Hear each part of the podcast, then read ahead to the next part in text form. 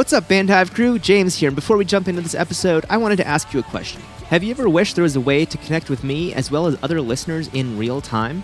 I have the solution. I finally got around to making a Bandhive Discord server, which is people have been asking me for years and I just wasn't listening. I wish I had done this sooner because I couldn't be happier with the results. It's been fantastic. And we would love to see you join us. We have discussions about the music business, gear, the podcast, and a general channel as well. You can join the discussion now by visiting bandhive.rocks slash discord. Again, that is bandhive.rocks slash discord. Welcome to episode 133 of the Bandhive Podcast. You're listening to the Bandhive Podcast, the number one online resource for DIY bands to learn about the music business and touring.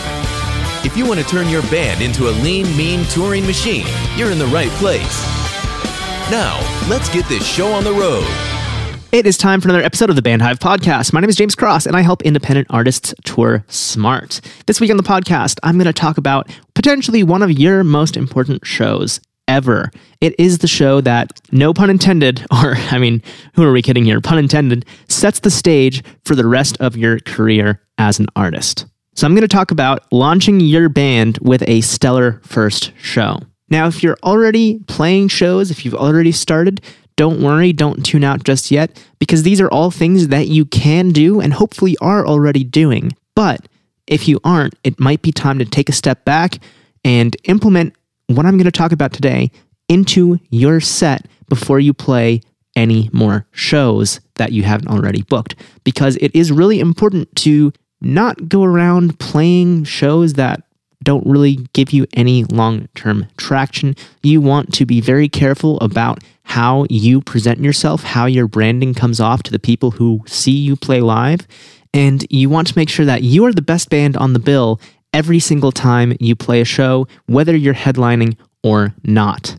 That's difficult to do, but it is totally achievable if you have good music and you put some effort into your performance getting into this, when you're just starting out as an artist, you might be tempted to play a ton of shows, literally every show that gets offered to you, and use that to practice your set and find the ideal stage banter. Don't get me wrong, stage presence and banter are absolutely important, and we even did an episode about that quite some time ago. This is episode 133. Back on episode 17, Fix Your Stage Presence Now, I believe that was Aaron and I talked about how you can work on your stage presence. If you want to hear that, you can check it out at bandhive.rocks slash 17. That's the number 17. Or you can search for that episode in your favorite podcast app. That said, the time to practice your stage presence and your banter and all that is during your band's rehearsals. You should not be using shows as rehearsals. Your shows should be fully fleshed out performances where you're going to blow people away. Now, I know a rehearsal is not the same as performing to an audience, but you can get 90% of the way there during your rehearsals. And then when you start playing shows, you'll quickly fall into step and find what that last 10% of improvement is, and you can work that out from there rather than just jumping into a live show and having no idea what to do. Now you're probably asking, how can you make yourself stand out at the first show you ever play? Well, just to start, you should have a full run through of your set at least two to three times before your first show. This is separate from any other practice where you're working on songs or nailing the parts or anything like that. Treat this as a full show without the audience. So, again, two to three times you're going through the full set as a show, you're not stopping to fiddle things or adjust. You're going to play the set, and then at the end of it, you're going to talk about things that you think need some work and incorporate that before the next time you go through a full dress rehearsal. This all includes working out any stage blocking, jumps, movement, that kind of stuff. Stage blocking is just where you move. You need to move, and I'll get into this more in a second. But keep in mind that you are not just a musician, you are a performer anybody can get up on stage and stand there with a guitar and a mic and play. You know, they have to have some amount of talent, but nothing amazing. You know, anybody can do that. But if you make your show a performance, that is going to set you apart. So, obviously, if you're singing and playing an instrument at the same time, you're kind of stuck to wherever your mic stand is. That's, you know, just a given.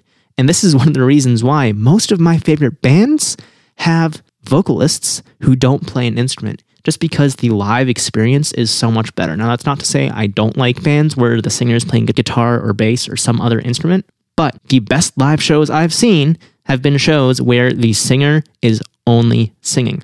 They're not messing with anything else. If you are a vocalist only, the worst thing you can do is just stand awkwardly at your mic stand if you have a mic stand while you're singing. You should be moving around. Whether you have a mic stand or not, you shouldn't be using it. If there is a mic stand, take the mic off of it and move around. If there's not a mic stand, it's even worse to just be standing there. You can use the mic stand as an accessory in your performance, but you should not be using it as a crutch to hold you up. Do not lean on it unless you're doing that in like an emotional part of a song, symbolizing that, you know, you need to lean on something because it's so heavy. You know, you can use it as a prop, but do not use your mic stand as home base. I've seen so many artists where it is a home base, it makes them feel safe. And that's not what you want to do. You want to move around. You want to create energy for the performance when it's appropriate. And by that, you will be engaging the audience even more. Same thing goes if you're playing an instrument like guitar or bass, you can move around with those as long as you're not also singing or messing with your pedal board. So find the times in your songs when you don't have to make changes on your pedal boards and you don't have to sing anything and coordinate when you're going to move around. So, for example, if you know that you're the guitarist and your other guitarist or bass player or whoever it is on the other side of the stage, you don't have to mess with your settings for a good 30 seconds. Take that 30 seconds of the song to switch sides on the stage, look at the other people on the other side of the stage, you know, show off a little bit for them, perform for them, and then switch back in time to mess with your pedal board or sing your backing vocals or whatever it is. But get some movement going in there because that is one of the biggest things that sets a band apart. The bands that just stand there and look super bored aren't going to go anywhere. I've seen it all too often. The bands that move around and act like they're having the time of their life are going to have a much better time at building a fan base because people see that energy up on stage and they enjoy that. The next thing you can do, going back to vocalists, is if you're a free roaming vocalist, or maybe, you know what, the free range vocalist is what I'm going to call it, you can jump into the pit if the sound engineer is worth their salt and you can connect to the audience on an even closer level by doing that. So if the crowd has good energy, jump down there with them and, you know, sing right at them be in there, join the pit if there's a pit. You can do all kinds of stuff if you're a vocalist. And I mean, you can do this as a guitarist too. It's just a little more difficult because, you know, you have a guitar or a bass rather than just a microphone. But either way, you can still do this. Now, one thing is if you are a singer, do not try this if there isn't a dedicated sound engineer at the soundboard at all times. Because if there's any feedback, they aren't going to be able to fix it if they're not there. So make sure that the sound person is paying attention before you do this, because if they're not paying attention or they're not at the board, you could have some really bad feedback. Now, I'm going to link a couple examples in the show notes at bandhive.rocks slash 133. That's the number 133. That's this episode. And you can see some of the examples of bands that have blown me away live. One of them is Pure Love. I did basically an entire episode talking about their stage presence uh, a while back. It was episode number 120. You can find that at bandhive.rocks slash 120. And it was called Playing Live, Creating a Lasting Impression for your fans. And that's actually a very similar episode to this, except here I'm going more into the nitty gritty and talking about what you should do before your first show.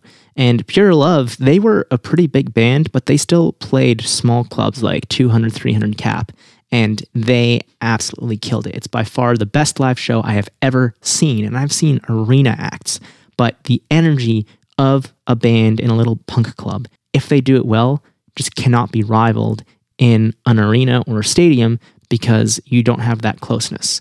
So, this is all stuff you can absolutely achieve in a small local venue if you do it right. So, Pure Love is going to be one of those examples, and then I'll have at least one or two more of artists who have great stage presence. Maybe they'll be bigger artists, maybe they'll be smaller artists. I haven't decided yet. But the main thing is you can watch these videos and learn from what they do and apply it to your shows, even if you're playing to like 20, 30 people right now.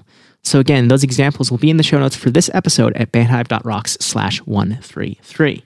One more thing that you can do if you're a singer with no instrument is practice your movements in a mirror at home. The more you do it, the more natural your movements will become. And it's really important for you to go through this, go through the motions, you know, just literally the motions of singing your songs in the mirror and watch yourself and see what you like and see what you don't like and adjust that because this is all muscle memory by the time you get on stage if you've practiced this enough. Now, I know this might seem like a long list, but it's just a few of the things you can do. There's a lot more that goes into putting on a live show, but in my opinion, this is the bare minimum of what you need to practice before you play any show.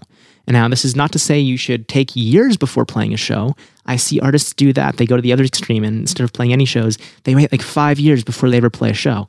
That's way too long. You should be able to put this together in a handful of months, like probably two to three months you know, four to five tops, but two to three would be a good goal, in my opinion. Once you have your songs, and then you can book the show and spend that time rehearsing your performance. Now, you might be asking why this is all necessary, and here's the scoop there are two paths to success in the music business. And I mean, there's lots more, but these are two broad categories. There's the long, hard grind, and it can take you a decade or more before you see any indication of success whatsoever there are bands out there that have played like this for years and they never go anywhere. And then all of a sudden, that one key change happens and an audience starts to catch on. Typically, that long, hard grind involves playing a bunch of different local venues over and over, trying to find what the band calls their audience, or playing opening slots for bands that have a totally different demographic than what you're going for, or playing shows with bands who don't care about their future and don't put any effort into marketing the shows they play. So everyone at the show is your fan, and the other band didn't bring anyone, and there's not really any benefit for you because you're not playing to anyone who hasn't heard of your band before. The other path is you can put together a plan for your band and carefully select your target audience in advance because artists who say they're playing shows to find their audience, that is a joke. If you don't know who your target audience is, you've already made a mistake. Before you start any business, and I say this all the time, a band is a business, you have to do basic market research before you jump in headfirst.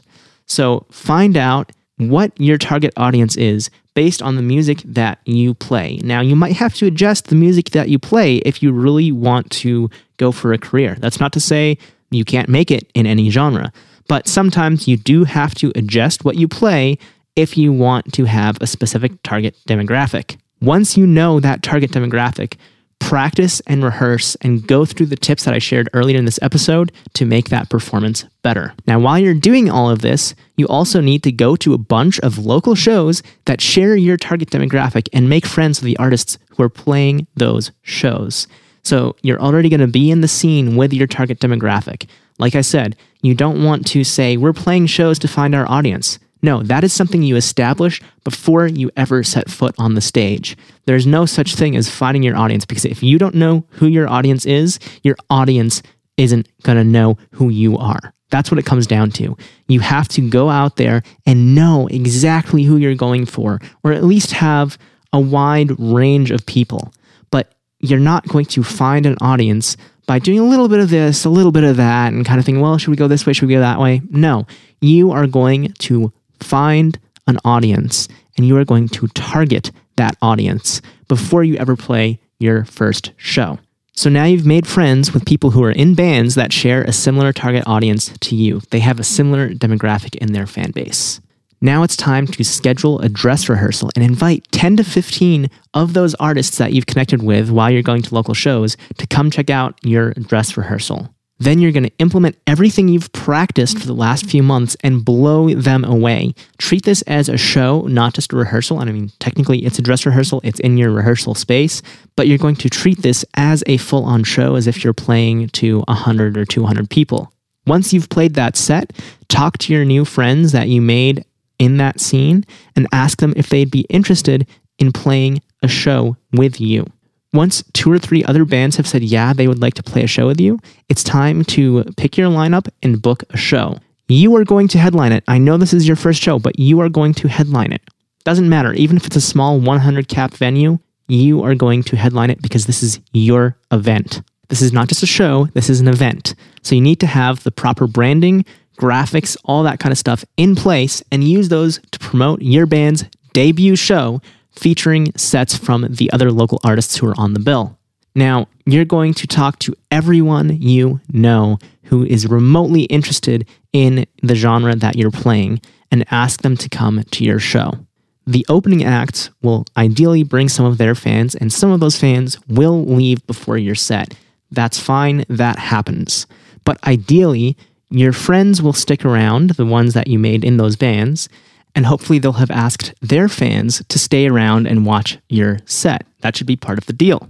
Like I said, some people will leave. Don't sweat that. There will still be plenty of people there to watch your debut show.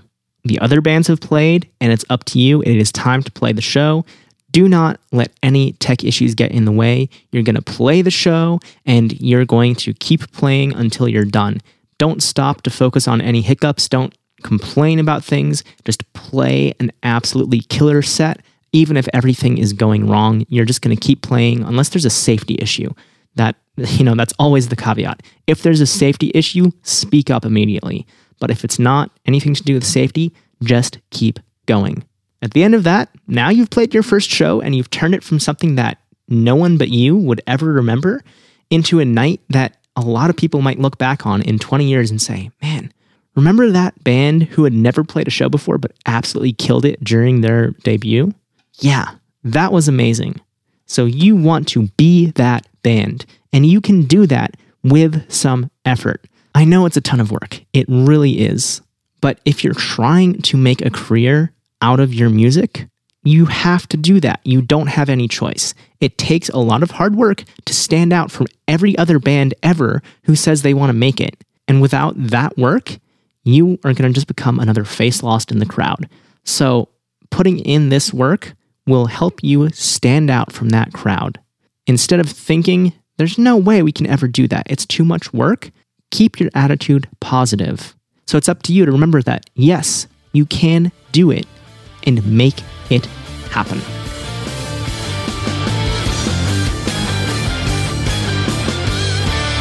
That does it for this episode of the Bandhive podcast. Thank you so much for tuning in and listening. I really appreciate it. And I hope that this episode will help you either with your first show or if you've already played shows, it will help you get your set optimized for future shows that you play. I'd love to hear what kind of prep techniques and rehearsals you do for your band. So head on over to our Facebook group by searching for Bandhive on Facebook or going to bandhive.rocks slash group to be automatically redirected to the group. And there will be a thread for this episode, number 133 of the podcast, where you can drop your thoughts and share what you and your band do to prepare for your shows and tours. Again, that's bandhive.rocks slash group, or you can search for us on Facebook. We'll be back with another brand new episode next Tuesday at 6 a.m. right here in your favorite podcast app. Until then, I hope you have a great week. Stay safe, and of course, as always, keep rocking. Hey, you. Yeah, you, with the headphones or the speakers. You've made it to the end of the episode. Thank you so much for listening. While I still have you here, if you're not already in the Bandhive Facebook community, it would be great to see you there. We have over 600 like minded musicians who are asking questions, sharing their experiences and advice, and much more. So if you want to improve your band's business, look no further than the Bandhive Facebook community. You can find it by searching for Bandhive on Facebook. That's B A N D H I V E, or going to bandhive.rocks slash group. Again, that's bandhive.rocks slash group, and that will automatically redirect you to our Facebook community. I look forward to seeing you there soon.